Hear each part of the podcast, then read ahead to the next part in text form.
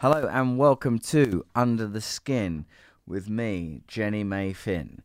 This week I spoke with Jeremy Corbell. Jeremy is a documentary filmmaker. He's made a number of films, but why you know him is because he's releasing all this footage of extraterrestrials and all that kind of stuff, or at least of extraterrestrial craft.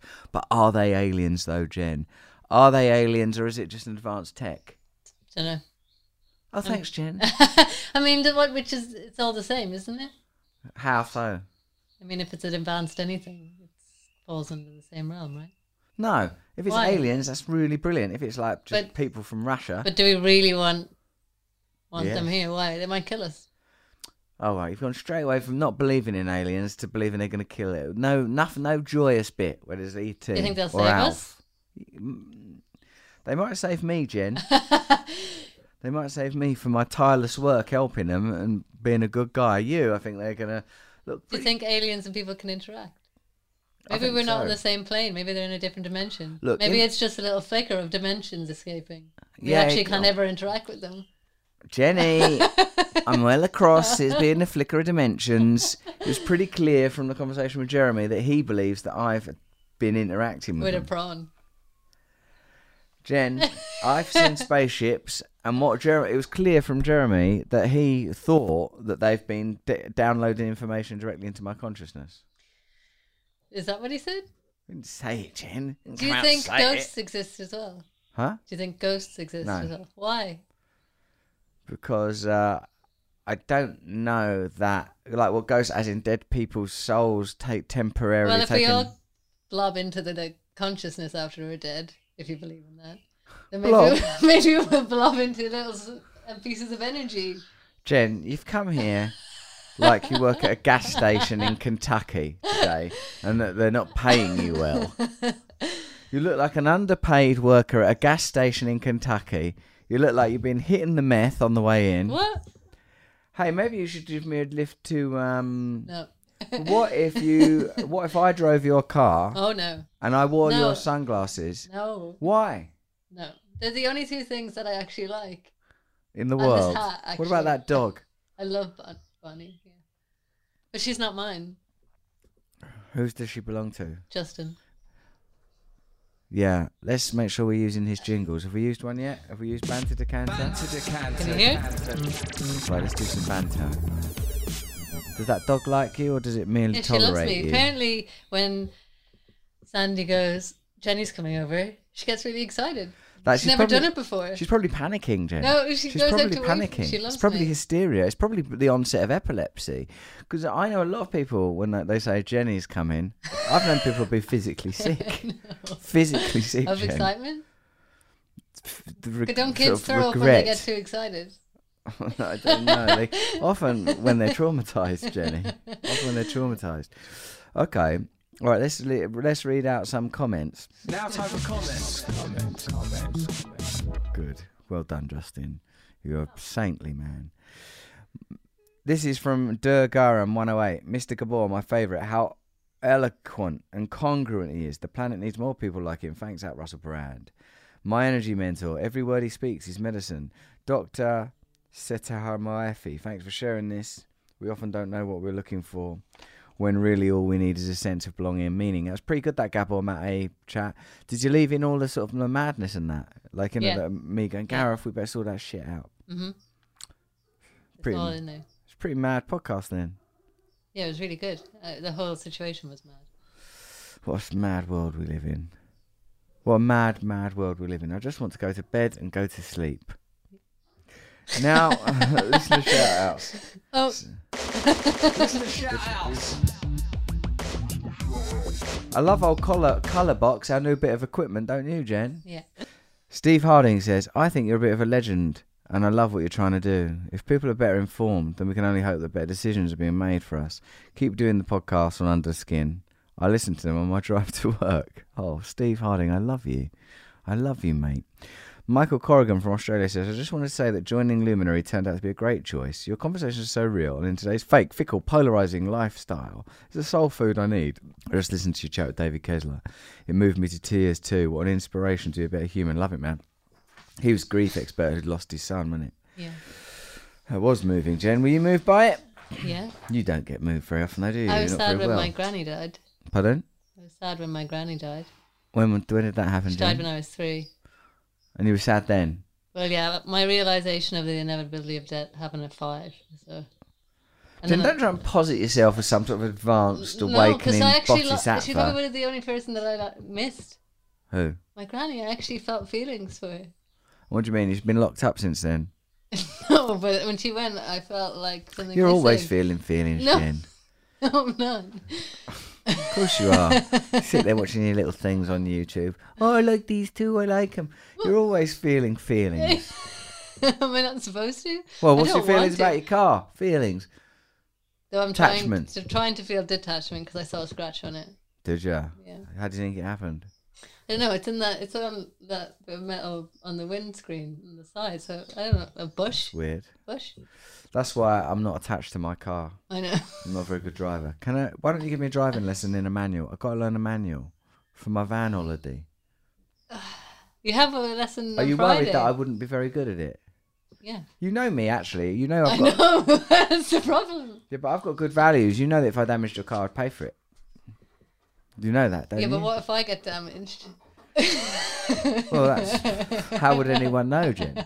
How would anyone notice? How would we begin to understand such a thing? All right, so listen. Um, if you want to meditate, meditate on my podcast above the noise. You're a subscriber to Luminary already. Jen, are you meditating? Uh, no, I did not. meditate once. How did it go? Not well. Yeah, it was fine, but I don't put much pressure on myself anymore. Well, So I'm okay if it don't nothing happens. Yeah, there's nothing's going to happen. Anyway, go and listen to Above the Noise because it's a pretty. I just, I've been doing some really good guided meditations on there. I'm pretty sure we can shepherd ourselves to some sort of awakening, even though I'm really tired today. Charlotte Bailey says, I've recently discovered your podcast for Luminary. I just want to say thank you for bringing such light to incredible topic, topics. Above the Noise helped me on my own journey for grief, depression, and these meditations have been a lifesaver. So why don't you try it? Also, I'm on tour. I'm doing live tour dates in the UK this autumn with my new stand up show, 33. Tickets are available at Russ. Why are you laughing? You, you can tell you're a bit tired. I'm tired. Tickets are available at russellbrand.com.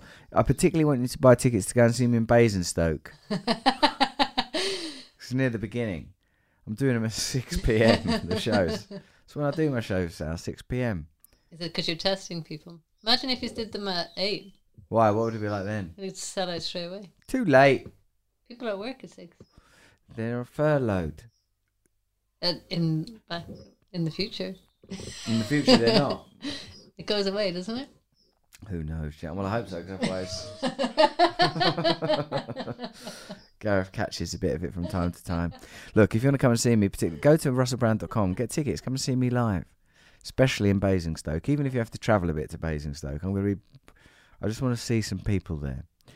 Mailing list, Alliance, Click, exclusive videos that you'll not find anywhere, made just for you. Yeah, join up for my mailing list. You'll learn a lot of stuff. Actually, I can't believe how many tickets we sold in one day. It's actually sort of incredible. But they're spread out across the whole tour. The ones near the beginning, that's where you've got to sell them in advance. Anyway, and also go to my YouTube channel and get some more spiritual videos and uh, all of that kind of stuff. I've trying to achieve ones. equality But I'm a with the bit tired now, annihilation right? So of let's just go into Jeremy Corbyn. not a successful route. Yes, that's that, that's exactly right. We're in this era where it turns out we were never the boss. It doesn't look like an ideology. What's beneath the surface of people we admire, of the ideas that define our time, the history we are told? Welcome to Russell Brand. Under the Skin. Jeremy, thanks for coming on Under the Skin, mate. Hey man, thanks for having me. I've been uh, admiring the way you've been talking about the UFO mystery.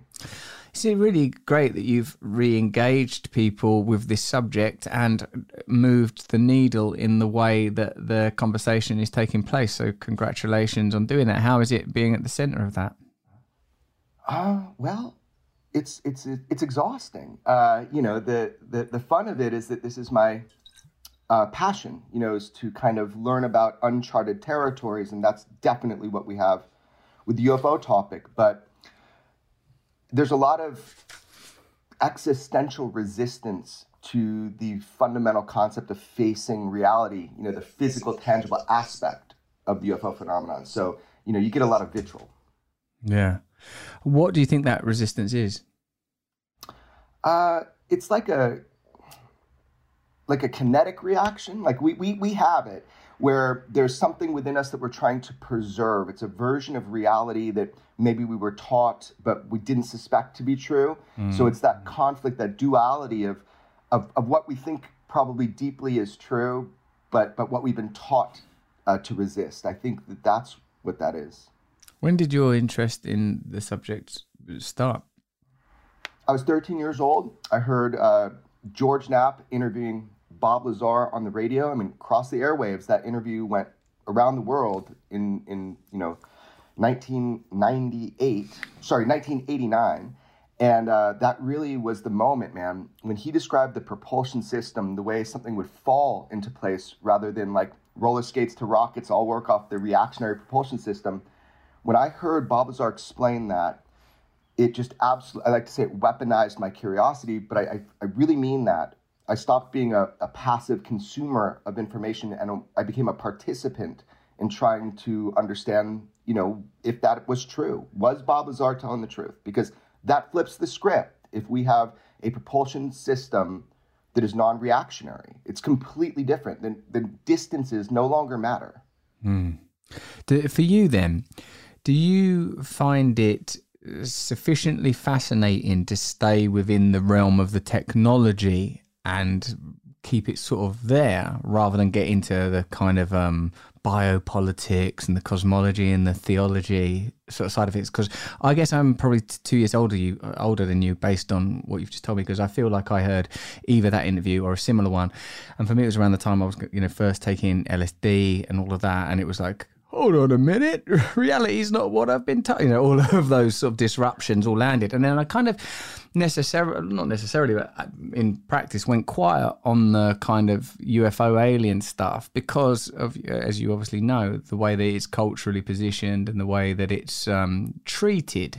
And, you know, it was I was very excited, particularly when you were on Rogan with Bob Lazar, and just to hear his name again. I know there was Bob Lazar, Bob Exlar, Timothy Good. These are uh, Erich von Däniken. These names that I sort of associate with that stuff that lit me up because it made me think that all of culture needs to be revised. If the, either it sort of it demonstrates to us that everything we believe in is a kind of construction, the way we're contextualizing reality is mm, so limited that it's almost invalid.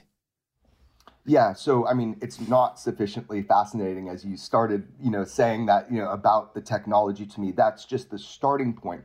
If we can agree on something physical and tangible that you can hold in your hands, then we can start to ask the bigger questions. But until we agree that there's something just tactile, functional, and physical, I think it's hard for people to begin to really take that leap seriously.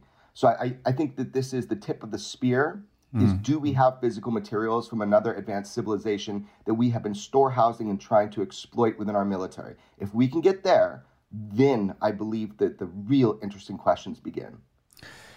Do you think that with you know the starting point as you've just outlined it, is it is this technology so advanced that the speculation around it that suggests it could be advanced human technology is uh, like r- ridiculous?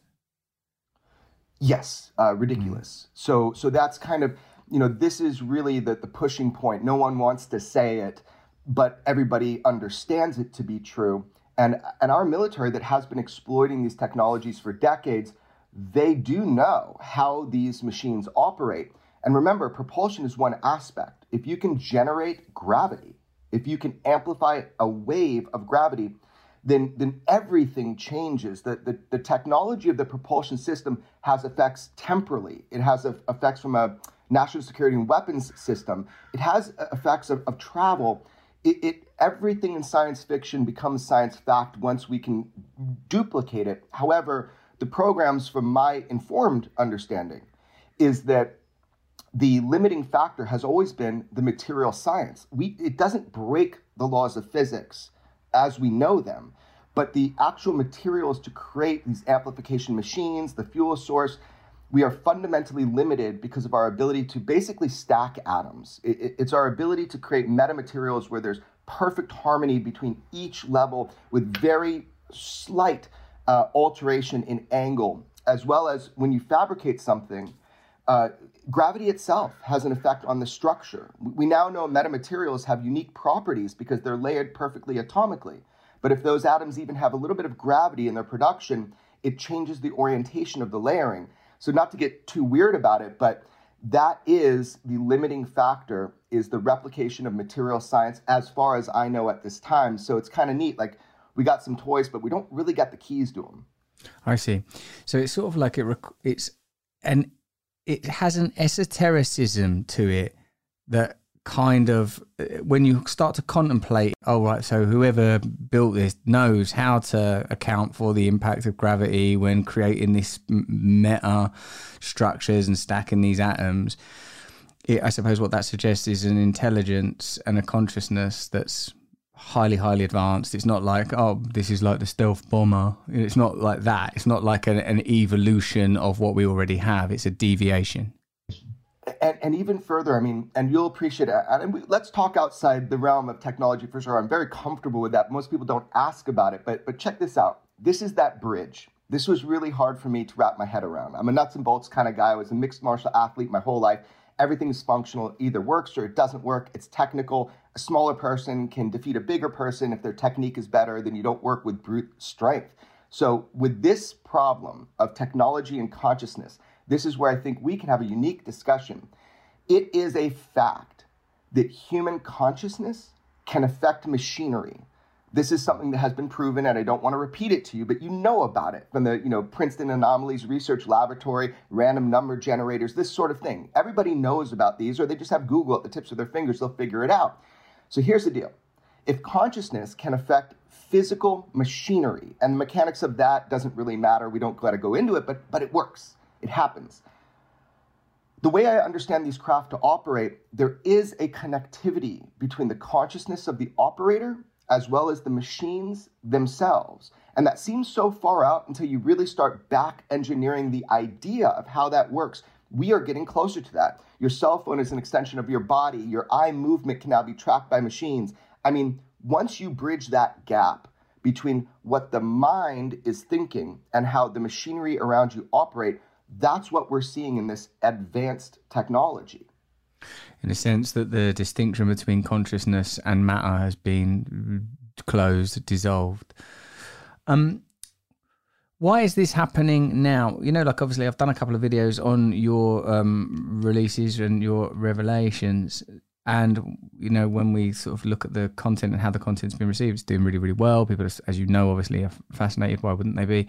One of the things that our audience like i'm talking about my youtube channel come up with a lot is like why is this happening now? It must be a distraction. Like you know so many people that are interested in this subject are mistrustful of the pentagon the cia these people that's the enemy that's the baddies that's the people that's been controlling us manufacturer of consent we can't trust them.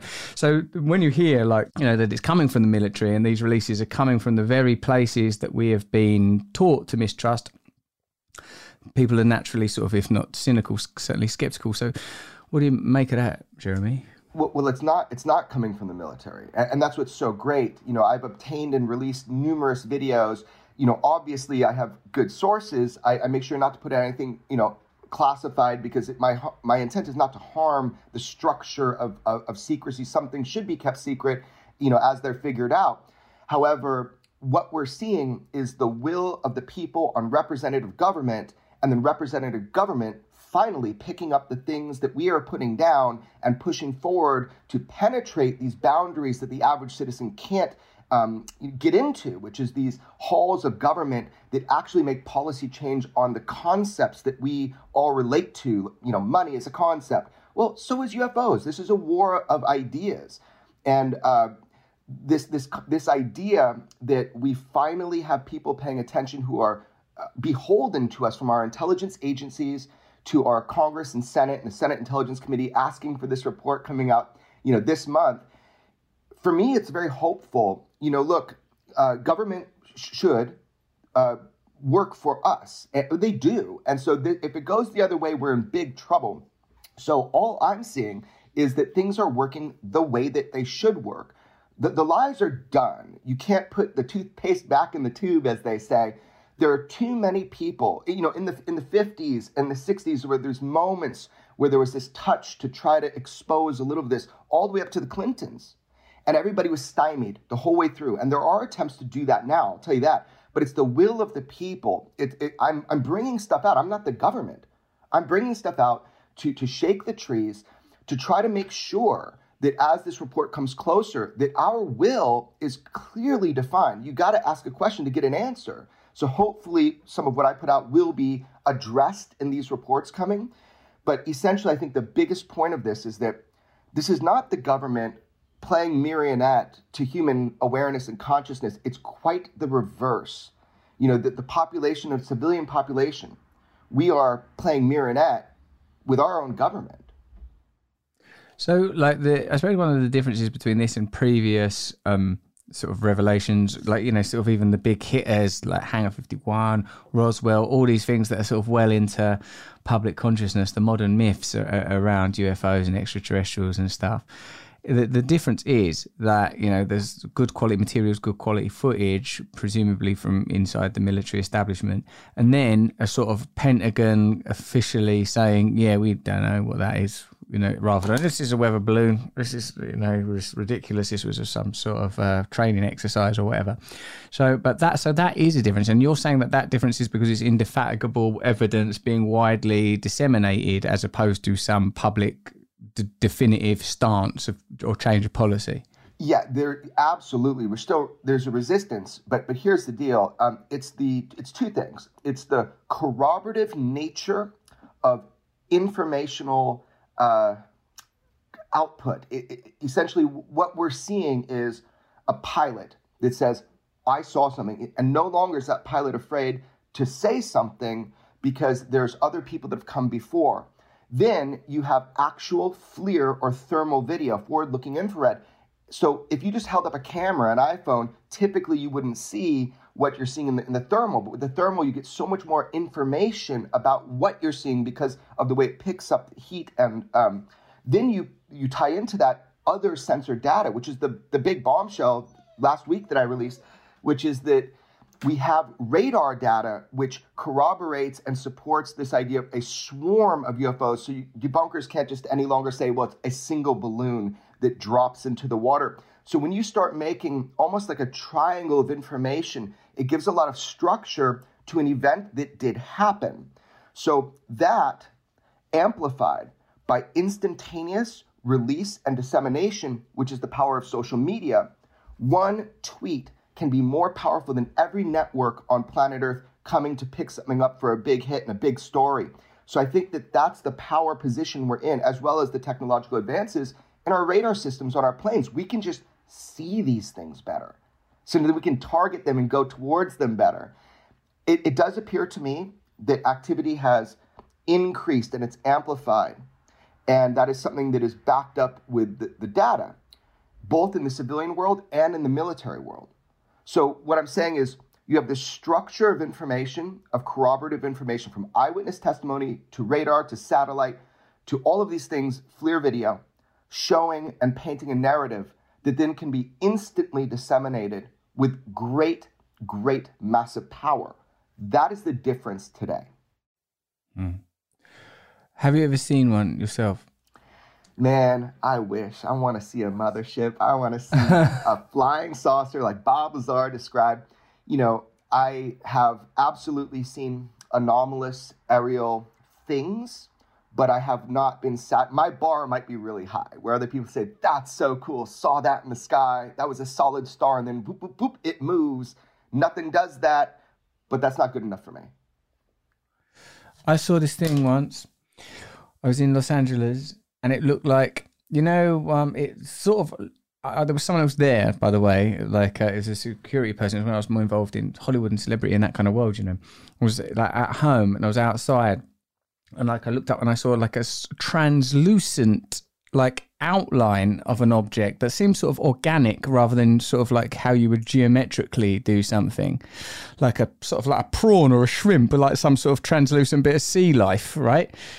And like like it went over and I goes to the geezer that was there goes mate can you see that? And he was like yeah. And for a minute we were like okay fuck. So reality's not what we thought. You know, I mean, obviously this is um, I don't know, thirty five or thirty six. So we've already been through all of the stuff like when I was sixteen and believing this. So that was like you know the one that sort of stays with me as a thing. But you know, like time passes, you sort of think, oh, oh well, So, is that a kind of that one that I described? Is that something that you've heard about? That kind of technology? Yeah. So it's not something that I have reported on yet, uh, and I'm gonna I'm gonna reserve that. But you know, privately, um, I, I would relay some stuff to you. I'll say this: I was shocked to see evidence of objects that defy my rationale of, of what things should look like, especially if they're machines. Objects moving through war zones or around sensitive installations. And, and, and that information will come out. I promise you that. It's just, it's so strange, Russell. Like, what I what I have witnessed, you know, not personally, but like in let's say FLIR video, these things are they, they, they bend the shape of my boundary uh, of what I thought things should look like. When you said prawn, that's so weird. I mean, that's a weird shape. Like, what is that? With like dendrites and like, you know.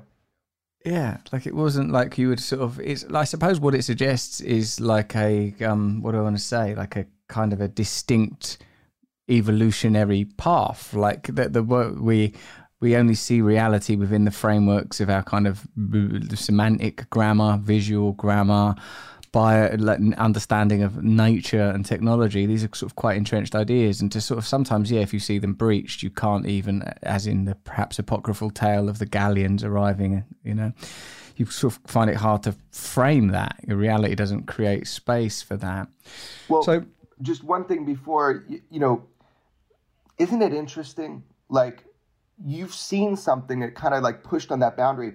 If we really get into the weird space here, when people engage or have an encounter, it's very rarely that it's just like they see something in the sky.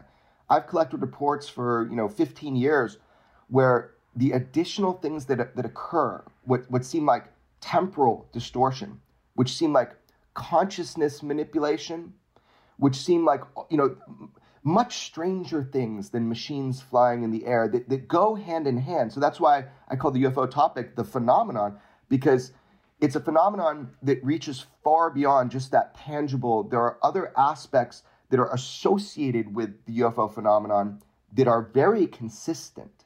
And, and it's very bizarre. That's interesting. Like almost sort of like uh, correlates to psychedelics. Say that like different individuals at different times will have a psychedelic experience that has archetypal components that are very difficult to rationally dispatch and dismiss. That there are components that, that it's not like that. Almost the sight of an object in the sky is that just the, the breach of one plane of reality and that is accompanied by psycho spiritual uh, conscious and conscious phenomena also that it has and i suppose when you are describing like deep technology that is dependent on uh, a different interpretation, should we say, of the laws of physics, then it's it, it makes a, a sort of abstract sense that it would impact consciousness, time, the what we perceive to be the sort of pillars of our reality. Yeah, like there's the, when, when you're looking into this topic, there there's a perforation between this this firmament of of belief, you know, and and based on knowledge, and then this this other thing that you encounter and experience that you have yet to create that that uh, you know archetype for you. It, it's very hard to assimilate for some people. It's really especially like engineers it's it's really it's you know scientists that call me it's really hard to to assimilate that information. But I, I think over time we all find ways to do it. It can take 20 years for people to do it sometimes. When we're talking about technology i have a question i mean i, I don't know the answer to this but as we become more technologically developed will our machines become more organic in nature? Will they assimilate with the natural world in ways where a stone building just doesn't in the same way? Or, you know, w- will we fuse a little bit organically with the world around us? And I, I do believe that as our technology increases, we're seeing more organic materials being placed. And I think things will represent the natural world more, almost indistinguishable from the natural world as things evolve technologically. I, I believe. Do you think that extraterrestrials have been eh, intervening in human affairs eh, well into prehistory? Yeah, I mean, as recent as a couple weeks ago. They're, they're, see, this is the thing, man. What do you mean by intervening? Because if you come in and you shut down nuclear weapons, that's definitely intervening. So right there, there you go. And if you look back at the you know notes of Alexander the Great or people that have had these UFO encounters, at least historically, it appears that way since the beginning of recorded or modern human history. So intervening, it just depends what you mean on a very personal level. I mean, I know two of the closest witnesses to the Ariel School phenomenon in South Africa, where the ships came down to kids, and two of the children closest to the beings, they were intervened with. They, they got pictures, they were given pictures, they were like mesmerized and broke out of it. And those have stayed with them. And they, they have now been talking about it. It was like messaging. So intervene, yeah, absolutely. the revelations that you have obviously i recognize like the kind of um pacts and obligations you must have to the people that you're dealing with are the obligations that you have primarily about technology and from sources within the kind of military sort of complex are there other kind of more theological or philos- philosophical leaks where it's like you know where the news headline will be well, since biblical times, uh, extraterrestrials have been interacting with human beings, and Christ himself was an alien. Like, is there any of that kind of stuff, or is it much more, look, you can't have propulsion systems that go under the water and then come above the water? That's such a mad deal that it suggests an intelligence beyond what we can comprehend. Yeah, so my individual life, I have people from every single profession and walk of life that will reach out to me. It, it's an impossible amount of communications. A, a- high majority of those individuals, spanning every field you can imagine, will tell me something, allow me to record it for my own knowledge, but never to put out public because this is something that they just need to unload. They just need somebody to hear it. And for me, the benefit is it paints a larger picture for me of what might be going on. So I've been able to inform my position by just hundreds and hundreds of, of these relationships that are never going to be public. And it's just the nature of it. Uh, I will also say that there is explanation uh, and or a believed understanding of what we're experiencing within the military, within people that are in these exploitation programs, because we're talking about is exploitation just the disassembling, reassembling of something. There, there's physical exploitation programs like you know power and propulsion, but you'd, you'd find it interesting that within these military programs, there's also for the for the non-terrestrial issue, there's also exploitation programs for language, for biology, for, for everything you can imagine. So imagine you, you stumble across an archaeological dig and there's just things there that shouldn't exist from your perspective technologically, but also culturally. So you have to have people to look at this. Now, is any of that true? Like, if I have a physical thing in my hand, I can test it, there you go. I don't know, but it has been conveyed to numerous people. So if you look at the original things that Bob Lazar said, he said, I know what I put my hands on. You know, I'm a, I'm a nerd scientist. I know what I put my hands on. Now I'm going to separate that, he said. Here are things that were told to me or, sh- or briefings that were shown to me. I have no idea if this is true, if this is disinformation. I have no way to prove it, but here's what was told to me.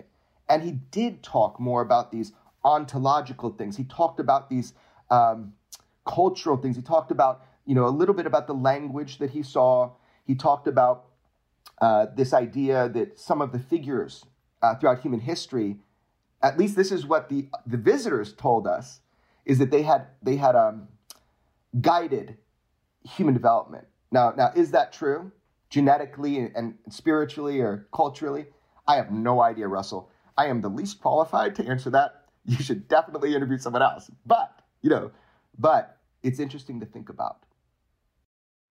Yeah, it is, isn't it? From like a sort of from an evolutionary perspective, you know, when that that sort of common area of interrogation, the missing link, as it's referred to in sort of anthropological and archaeological terms, the idea that there was a sudden alteration, but it, like a, an an introduction of a new type of intelligence and understanding that's difficult to comprehend. And one of the things I've struggle with, and you know, I've spoken to people like um, like what you might call science communicators, Neil deGrasse Tyson, Brian Cox.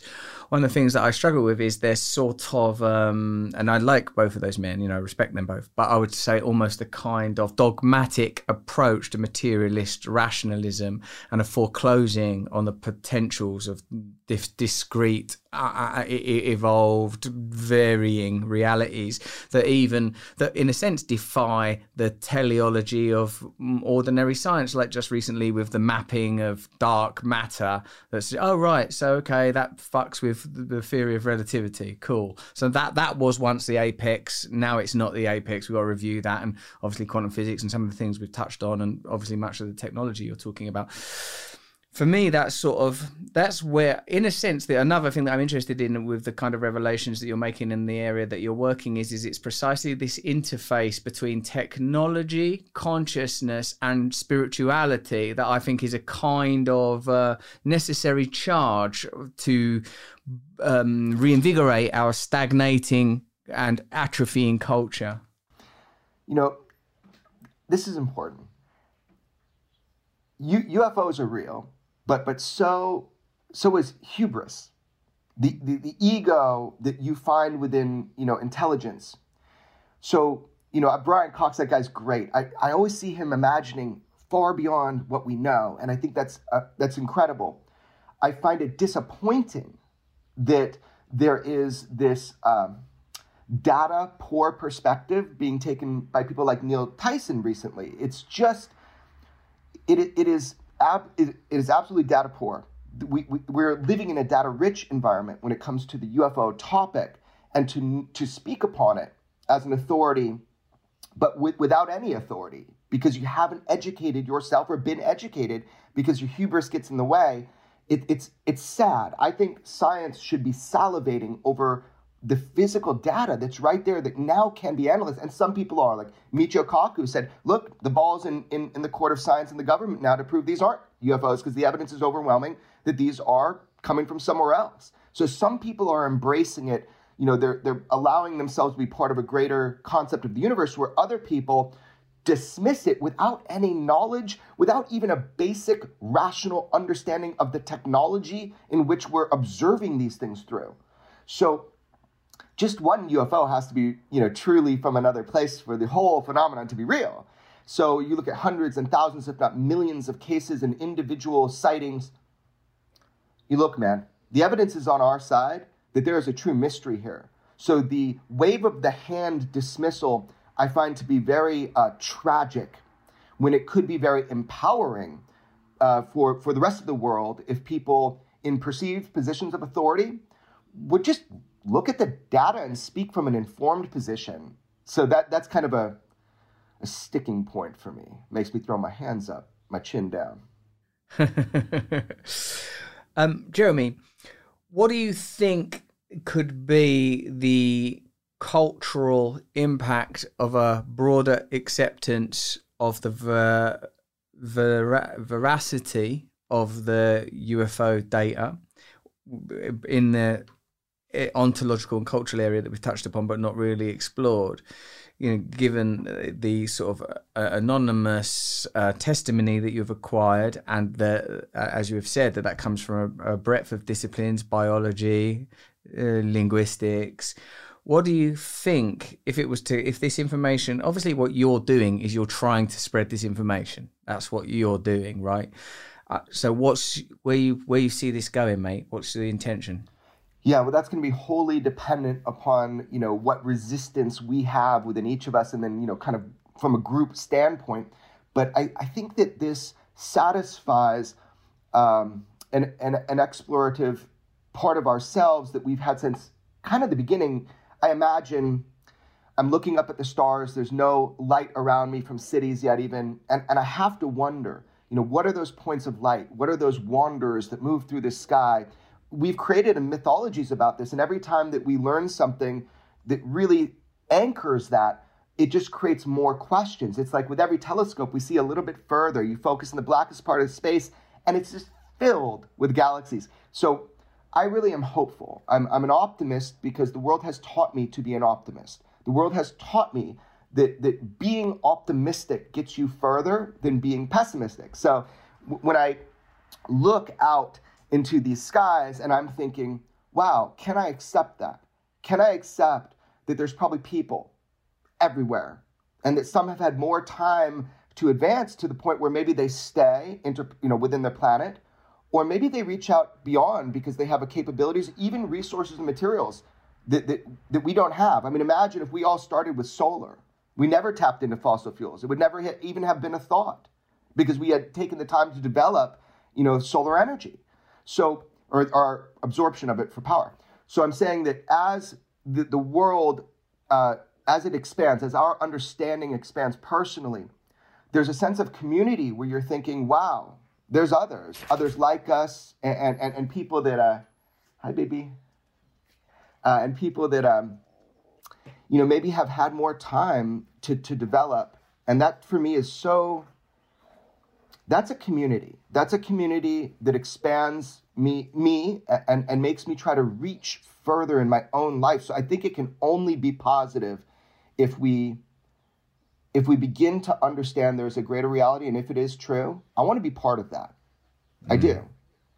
Yeah, I do. Does that make sense Do- to you? Yeah, yeah. How do you? What about uh, like something else you said about like you know sort of archaeology and potential historic and prehistoric influence? What do you think about that? Like you know, you you say in Egypt, what, like what kind of uh, where do you see? Uh, if not not necessarily evidence, but areas for conjecture around uh, historic uh, interaction between extraterrestrials and humans. Right. Yeah, like like the possible terraforming of Earth, but you know, with with with um with help. You know, the idea that we've been helped. You know, look, I'm not an expert in that part of this field, but I'm just saying, you know, it would be interesting to me how we modify genes, we modify you know fundamentals of DNA, and we're able to alter a, a sort of natural progression of biology. If that is a, a, a function of development, then that's the natural function of development. And, and we will start to integrate our will into the physical, tangible world, even down to the, to the biology of animals. And I, I don't know if I'm being clear about that, but we do that. You know, we do that now. So could somebody have done that? And this is the idea of pans directed panspermia, the idea that from outside coming to Earth, there was a, a, a directed uh, panspermia, meaning um, you know, kind of populating certain biological ideas on the planet Earth to help develop humanity or something. Is is that possible? Uh, yeah, for sure it's possible. We do it on a very small scale, absolutely. So then the question becomes from there, you know, have we had help? Has there been assistance? And you know, I don't know. I just know that with our greatest cranes today, could we move, you know, the the, the monoliths of Baalbek and you know put them into place and like I, it would be very hard today to do this, yet ancients were able to. So there was absolutely a technology that we haven't figured out that was utilized. Now, does that mean it's not humanity? You know, well, we don't have historic record of it, so that's difficult, you know, how these things were done properly. But it does raise the question. It raises the question of, even if you don't know the answer, wh- where are the holes? What, what do we not know? If you can, if you can determine you don't know something, then that's the first step to finding it out, right? But we have to know where those blind spots are. So without speaking about it, because this is not my area of expertise, I would think this is a fascinating place for people to put their consciousnesses. How did the did humanity develop precisely to where we we are, and, and what technologies have proof or existence of that, that we no longer recall, and, and where did they come from? You know how like people are open to ideas that ten years ago would have been implausible or um, preposterous, like uh, oh we're living in a simulation. You know because it's become popularized by people that are on a, I would say a sort of a, an interesting trajectory around the, the way that human beings might find a way out of our current predicament, re resources, inequality, etc. You know that that those ideas seem attractive, uh, but like in terms of as a paradigm, that's no different from in the Bhagavad Gita saying, "Oh, this is just one layer of reality. This has been constructed. You're operating within it. There's a supreme intelligence made up of a vast array of beings that are difficult for you to conceive of, operating in sort of in worlds that don't obey physics as you understand them. And like you know, even the desert faiths have that kind of stuff in them, like sort of.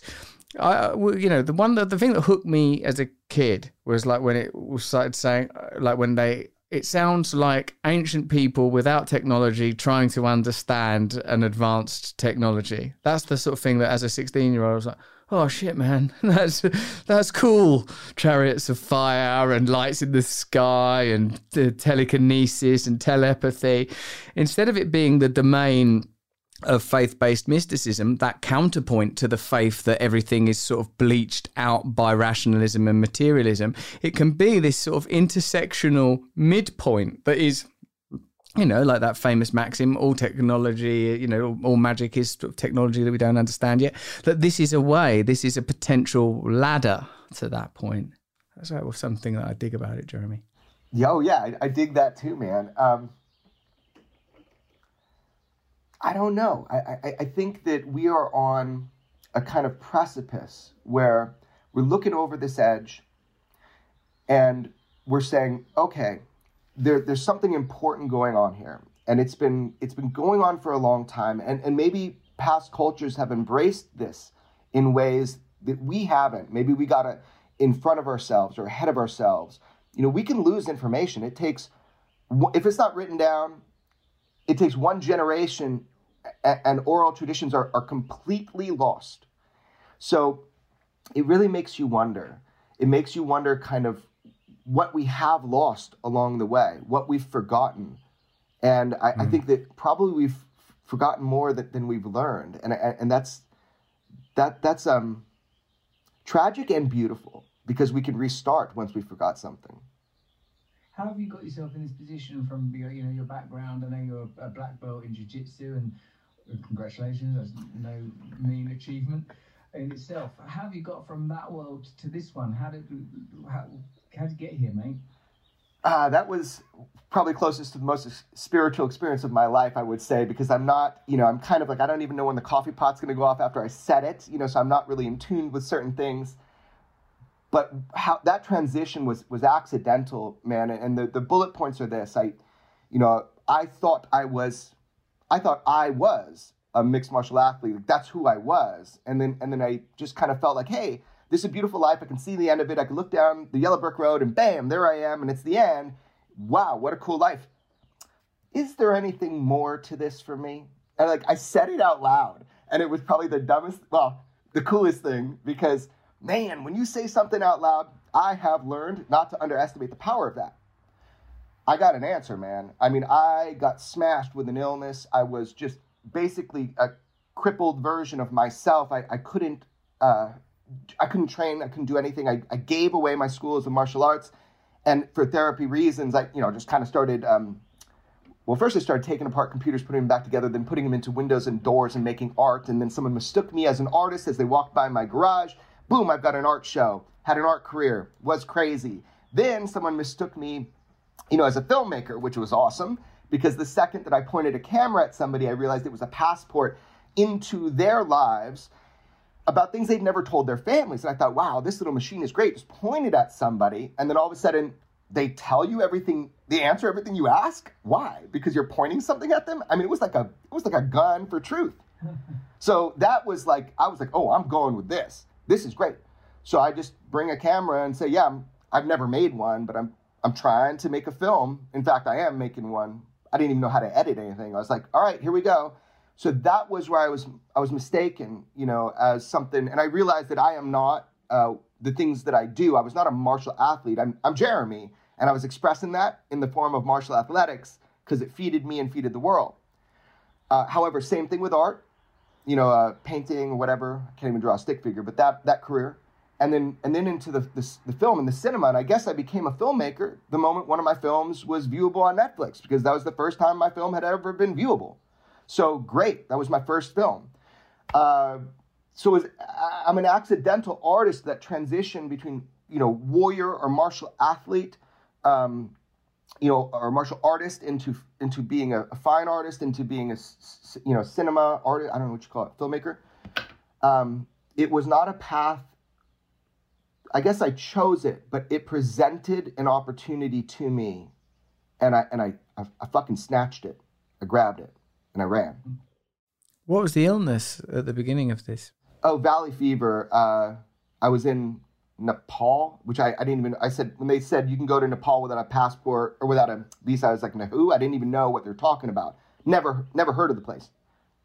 And I, I, I got valley fever. You inhale spores in like a farmland, and uh, you can get it in California, and then it, it's uh, in the lungs. And I, I almost lost my life a couple times because it was undiagnosed, and I was overseas. Got back, and I was my kidney, liver, heart, everything had been crippled by this just uh, really horrible thing. And then I, you know, took medicine. UCLA special disease saved my life, and I was just really weak for a year physically. But then, you know, that birthed something else. Mm. You've written a book, Radiant Source: Cultivating Warrior Consciousness. Whoa! How do you know about that? Most people have never talked about that. Well, we're very serious over. Uh, Uh, you're like this is a real. going deep dive into people's past. You got to watch us. you really have. We've got all the, the, on- the you're the data. now, buddy. You've written that book and um, spent time developing your own styles of martial and healing arts, quantum jiu-jitsu, warrior yoga. That's cool. That's a cool space. How did you get to this like situation with um, Bob Lazar? You know, like how did uh, like how did that happen? Look, man, I started um, training the martial arts when I was nine years old, as well as what we now call, you know, yoga, like popularized yoga. But it was just like to get fit and strong and be able to, you know, be better at fighting. So all of that part of my life was kind of how I was raised. You know, luckily, because I, you know, like a lot of us, you just you, you're you you're you know 100 pounds of dynamite in a 10 pound box. What are you going to do? You got to get it out somehow. So the martial athletics taught me discipline uh, the, the yoga, whatever we call it, yoga, it taught me um, focus and patience. And it, it's very physical, right? So, like, you can think something works in life, like, I'm gonna go down to the store, meet this girl, everything's gonna go like this. It never works the way you think. But in the martial arts, you can, like, take techniques, and in yoga, you can take techniques and you will see if it works right away. So, it's like a bullet test or a proof. Now, I applied that when I heard about Bob Lazar, it, as I said, it, it, weaponized my curiosity, and I was like, okay, okay, I have big questions. Is Bob Lazar telling the truth? But Mm. like, he is the the Yeti of ufology, the Elvis of UFOs. Like, the guy, is he alive? Is he dead? Where does he live? Like, the guy doesn't talk. I mean, I heard George Knapp. I was like, whoa, you know, this journalist really got in there. I, I I'll never be able to to find out the truth about Bob, but I gotta try. So when that illness came over and I had kind of a new focus, my sole focus was okay, to get to the crux of this, I need to know if Bob Lazar is telling the truth. I can't just be this crazy guy trying to ring up wherever he lives and just ask him, Are you telling the truth? I need to know. And the way to know is not by asking, but it's by observing, right? So, man, I was like from day one with that camera, it was all about trying to find out a singular truth. Why did Bob Lazar agree to do the film? Dude, so okay i mean i spent years on a dude's floor just like going and filming and asking you know so, and he he had, he knew bob he was involved with the ufo stuff. He had crazy he's the godfather of conspiracy this guy john lear. I mean just a wild guy right? Half of what he says is true half of what he says isn't and i'm not sure he distinguished. And then or you know he kind of tests you like he just sits there with a cigar and you're you know just stares at you down the barrel of the cigar and you're like what can i ask this guy? So anyway for like seven years i filmed with him one day bob lazar walks in and this was like this is like me seeing you know the beatles or something. I was like okay calm down jeremy. I put all the camera equipment away because he hadn't really gone on camera besides what the little bits george knapp had done you know over this 25 year at time 25 year period. I was like, look, Bob, I don't know if you're telling the truth or not, but I feel like the only way, and I, I know you don't care if people believe you, but I, I, really feel like it would do a service just to tell us where you're at. Can I just film you for like three minutes? Boom. He said, yeah. So now all of a sudden the world has three more minutes of Lazar, and that just lit this fuse, this fire. So for years after that, I reminded him, Hey, Bob, I'm here if you ever want to clarify because people have twisted your story, they have lied, they have misquoted you, they have spread outright lies. And, and I can see it now because I know all of your friends. I started to get to know people in this space. Do you ever want to unwind that? I mean, at some point, you got to throw a punch. You know, otherwise, you're doing a disservice to the truth. And I, I knew, I knew somewhere inside of him that he's human. It affected him. For 25 years, if people are, are talking bullshit, telling lies, and, and, and assassinating your character so they can dismiss the message by, by dismissing the messenger, it will affect any human being. And I, I, was kind of praying upon that. You know, I was praying upon that, that there's a human thing in him that just want that he's a fighter, man. Bob's a tough guy. He doesn't need anybody standing in front of him. You know, he might be a little nerdy because he's smart, but he is a tough motherfucker. So I was like, okay, look, I'm here. If you ever want me to take a, a serious look at what you've told in the light of what we know now, and this was before all the new UFO revelations, just let me know.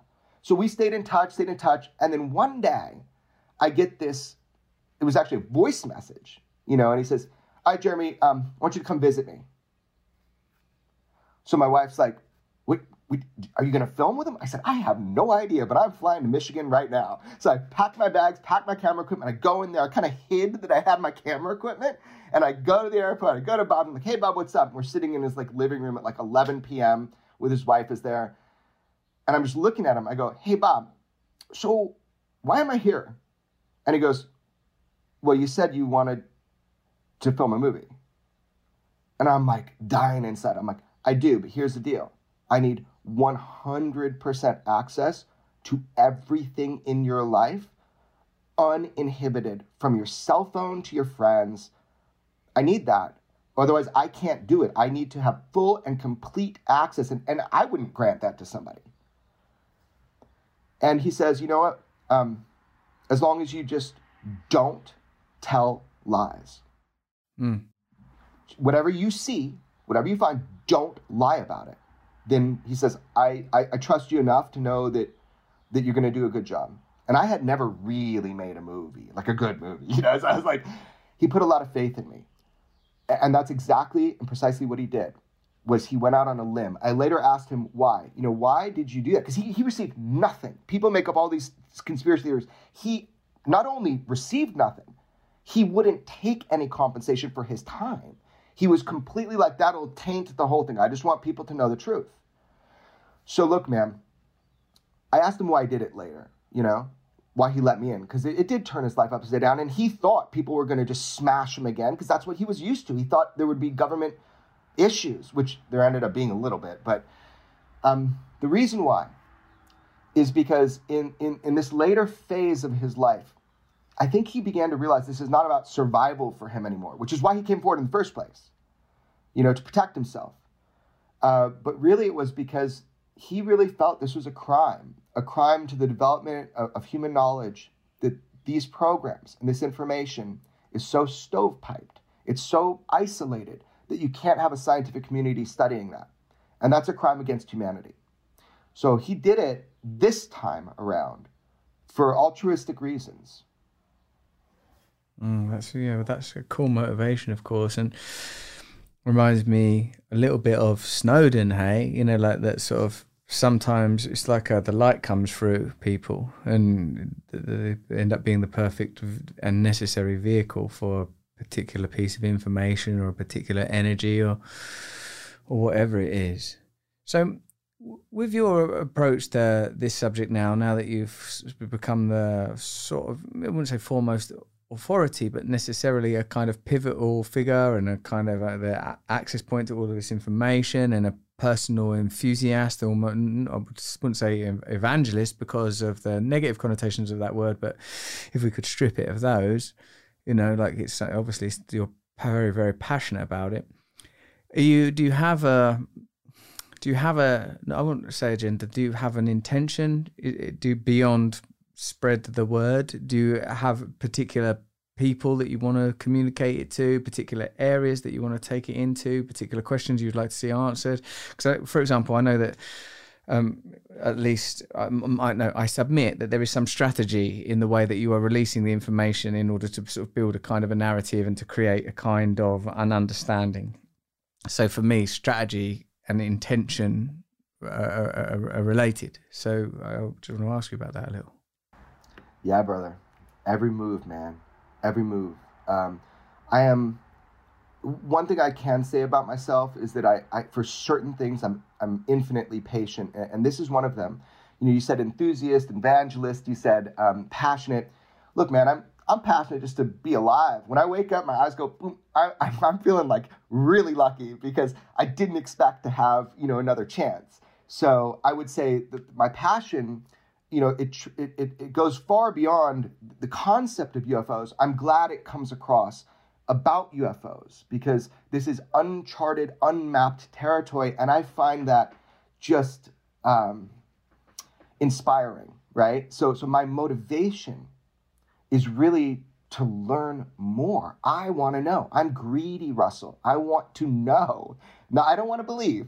I want to know. And so, you know, can I get there? by putting my face out there, being the punching bag for you know critics and for uh, you know being obnoxiously loud at times. Like you know, can can I can I learn more? And and the answer is yes, I have. And there's no need for me to share. Like making a movie is to share something. Making a piece of art is share something. Talking is to share something. Now, that's not a one way street. It's a two way street. So if I make a movie and people see that and they come to me with their story, then I have then received on the other end. So really, I'd, I'd like to say it's altruistic, you know, get the information out, but really it's very personal. I, I want to know more about the nature of reality. Now, with that said, um, you know, I think that the higher motive for me I, I, guess the the greatest or the apex of uh, right now, you know, I reserve the right to change this at any moment. But for me, the, the apex of this is that I truly believe that our evolution individually and also, you know, as you as you say, spiritually or culturally, as a society, you know, small societies within a large global society, as we're more interconnected, infinitely more interconnected, instantaneously more interconnected it's that the more we can begin to grasp our position in this physical, tangible reality that extends far beyond where our eyes can see, we can e- begin to evolve towards what we're meant to be. Whatever that is, I, I, I don't know. But if you have blinders on, if you have blind spots, it's your duty to try and re- remove them they, they can be comforting, they can be focusing, they can keep you on a certain track, and sometimes you need to, to put those on to focus on something, but eventually you need to pull them away and you need to look outside. So, the, the ultimate, ultimate aim for me is to help understand and define exactly where I'm sitting in time and space and what it means to be human, what it means, I believe, to be a spiritual being in, in a physical reality, you know, I, I sense that, and, and, and that's just a personal thing. I usually don't talk about the personal stuff, but I do sense that we are a creative force, that, that we are a we are a desire. And, and that desire has this unique ability to interact with physicality, which allows you to build. And, and I really believe that that is one of our greatest achievements within each human being is the ability to construct, hopefully in a positive way, to build in a positive way and to create. Maybe that's a better word, is just to create. So I think we know we're on the right path if we feel impassioned, kind of like what you said. And then we might be on the wrong path if we feel dispassionate.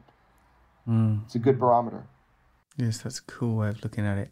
Do you believe in God, as in, do you believe in an object, an ulterior object beneath a, apparent measurable reality with a kind of a will and a consciousness that sort of is accessible to us individually? yeah, I think that that would be hard for me to define. I, I'm not, you know, part of any uh, religion, or I, I wasn't even raised that way. Um, however, you know, I have personal, tangible, physical experience of a current that runs through me that's um, ancient and generational. It's something that informs me on a deeply, a deeply, I don't know, it's a pervasive level. Um, but but I do feel it, and I, I don't think I need to define it. You know, for me, that's a spirituality, a form of spirituality is is to feel that current that, that runs through me that, that comes from my, my ancestors maybe not i'm not talking about biologically but just there's a current that runs through me russell and i think you can deny it all day long but eventually it's going to win Do you, uh, have you had um, addiction or mental health challenges in your life? Oh, I think I think if you ask my wife, I, I continue to have mental health issues. You know, um, so I, no, I am not. Uh, I have not been uh, over that precipice of, of addiction with, with substances. Like you know, I I love mushrooms. They're they're great. You know, uh, my entire my entire you know family, uh, going back as far as I know, have battled with addiction and mental health. Um, I'm probably uh, that's a little too personal, but I just know, and I've never taken anything for those things. I would say that I'm more like I have to control a manicness about my energy more than a depressiveness, right? So to be hit the nail on the head, uh, no, I've never um, had you know major addiction problems. Like I used to smoke a lot, you know, uh, but that was fun. Uh, and then as far as mental health, I think like anybody, there's a spectrum. I tend to be more manic and then have you know some lows, but I'm generally operating on a state of trying to push down to be able to properly communicate. Yeah, maybe the getting into the martial arts and the yoga at a relatively young age is a good way of structuring, managing, controlling, directing, appreciating those energies. I would, I, I would, I would imagine. Hey, mate, with the mushrooms thing, do you see a kind of a crossover between the sort of speculation and spiritual implications of an encounter with a extraterrestrial consciousness, and the ex- the inner experience of transformation brought about by psychedelics? Do you see sort of correlatives and crossovers there? Yeah, absolutely. Uh, not directly from the drug. I don't think a drug gives you a porthole to another dimension, although it could. I don't know. Uh, I mean, I've tried. I've tried to experience that. I didn't see the typical things. But, you know, look, I, I think we don't need anything to access these boundaries. It's just kind of like sometimes you just need to know a road is there in order to be able to walk down it. And I think that psychedelics can can pave that road for you but it is ultimately up to you to walk it without psychedelics. I mean that's the only thing that is sustained and real within the fabric of your human existence is what you can reproduce without external uh, you know elements. So i think that you can pave the road through psychedelics that hey there's more going on around you at all times. And if you you focus your attention into just laser focus, you can then access those usually untangible realms to help inform the tangible experience that you're having. So I think it is very beneficial uh, at the right time for the right people to utilize things that are consciousness altering uh, in ways that are not harmful uh, to the human body or to the, the human awareness. I think it's very, very powerful. Now, you can have the same experience if you engage an unknown. One of these UFOs, people have absolute transformative experiences, and they don't need to see a UFO every day to maintain that transformative experience of understanding their place in the universe is different than they thought. So it's the same thing, man. Anything that starts to push and mold the boundaries of, of consciousness can be used for effective um, experience in life, but you just you can't rely on one experience or one substance. That just paves the road. Makes me think, Jeremy, that like real, like reality is kind of porous somehow. That there are, you know, membranes between dimensions. That, that, that speaking personally, that addiction is an attempt to kind of tether reality and make it kind of manageable when culture is too sort of diffuse and lacking in meaning. I think the reason I'm so engaged by this subject and the kind of subjects that could be corralled along with it and um, ancillary to it is because it g- gives me a kind of a richness to reality that's you know like a lot of people that have had like a mental health and addiction issues i look at reality and i think this isn't it? This isn't enough. I'm not talking about nature and the abundant beauty in nature although god there are some days where i could walk along next to a river and just i'm totally in my head and in my thoughts and it doesn't matter what's around me. It's the sort of uh, for me it's the idea that the sacred has to be promoted to the forefront. It has to be a lived sacred a sort of a you know the opposite of the hubris that you described a kind of an ongoing open humility and an awareness of like wow man we don't know nothing. This shit can change all of the time. And particularly if hmm, who knows if it's plausible that we can interact with um, mechanically with machines via our consciousness who knows what kind of cultures we are inadvertently instantiating via our ignorance via our, our neglect in, in applying that kind of conscious awareness to creation. Yeah, you know, you're the artistry with which you know you personally. I admire the way you think and the way that you uh, express those thoughts. I think that ha- addiction, absolutely, I've seen it in my own family. It, it is a way of kind of tempering these big feelings. You know, these these like your grasp, you know, is, is shorter than or your reach is shorter than your grasp. You're, you're trying to grab something. It some of the most powerful people are people that face the end or face pain and then they they move through it and they move past it and they accept all of those things that got them through those moments. I, I find that addiction is probably this tempering of this consciousness that is so strong that you need to manage it in a world that is unmanageable. I mean, the, the world itself is totally insane. So, you know, it's like with all of these ideas and feelings going on all around you, I'm, I assume that's a way to really bring that in and manage it. We can all relate to that, whether we've had hardcore addictions or not, right? Um, but the, the artistry with which we perform within within our lives, like the old saying, the, the way you do one thing is the way you do everything, right? So from the way you communicate and speak, from the way that you allow your thoughts to penetrate, right? I feel that that is ultimately what we're all striving for, which, or I hope we're all striving for, which is to refine the human experience and our effectiveness while we traverse in the human experience so that the effect we have is the effect that we intend or better than. And, and I feel like if we can all aim for that in the smallest of ways, keeping our own house in order, keeping our our own thoughts like uh, you know focused onto the things that are beneficial for ourselves and others, then wow, you know it's a it's a, a reoccurring win- winning. Like every day, you're like, okay, you know, I'm I'm making one step forward to evolve my being and try to be the best version of myself that I can be. So I think ultimately all of this is just informing that we all have to choose our own paths. We all have our own struggles, which are just the greatest gifts.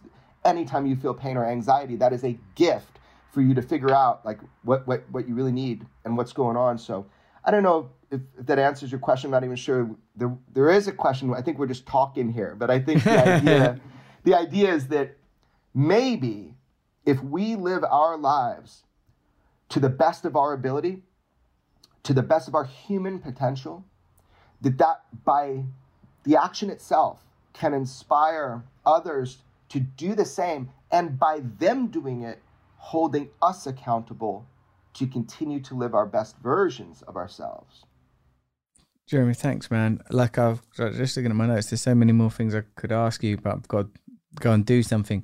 So, but like, I hope that we're going to continue this conversation. As uh, I know that there's going to be further revelations. My dear hope is that you're going to give me one of those revelations to launch uh, on my YouTube channel at some point in the future.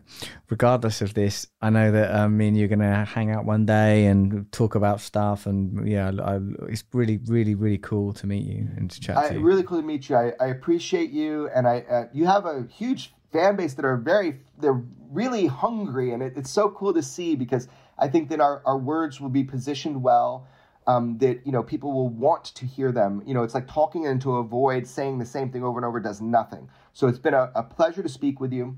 I would love to hear you on my mentor in journalism's radio show called Coast to Coast AM. Have you heard about it?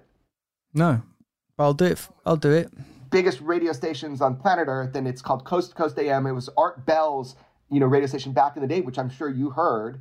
Um, that's everything where they broke the Lazar story. So I would love to hear you and your thoughts about all of this. And I think he's the journalist to ask you. I'm going to send you some samples of his show, but dude, you got to talk with him. Okay, yeah, I'll do that. Thank you. Well, we'll stay in touch. We've been communicating anyway, haven't we? Video text, baby. That's the future. That is the It's the future. present. All right, Russell. Thank you so much, man. Thanks, Jeremy. Lots of love, Okay, man. talk soon. Thank you for listening to Under Skin with Jeremy Corbell. Let me know what you thought of it on Instagram. Tag me at Russell Brand. Hey, if you've not bought Revelation yet, you should listen to that. I've read a bit of it the other day to inspire me when I was doing this Shakespeare show. I'll tell you more about that soon.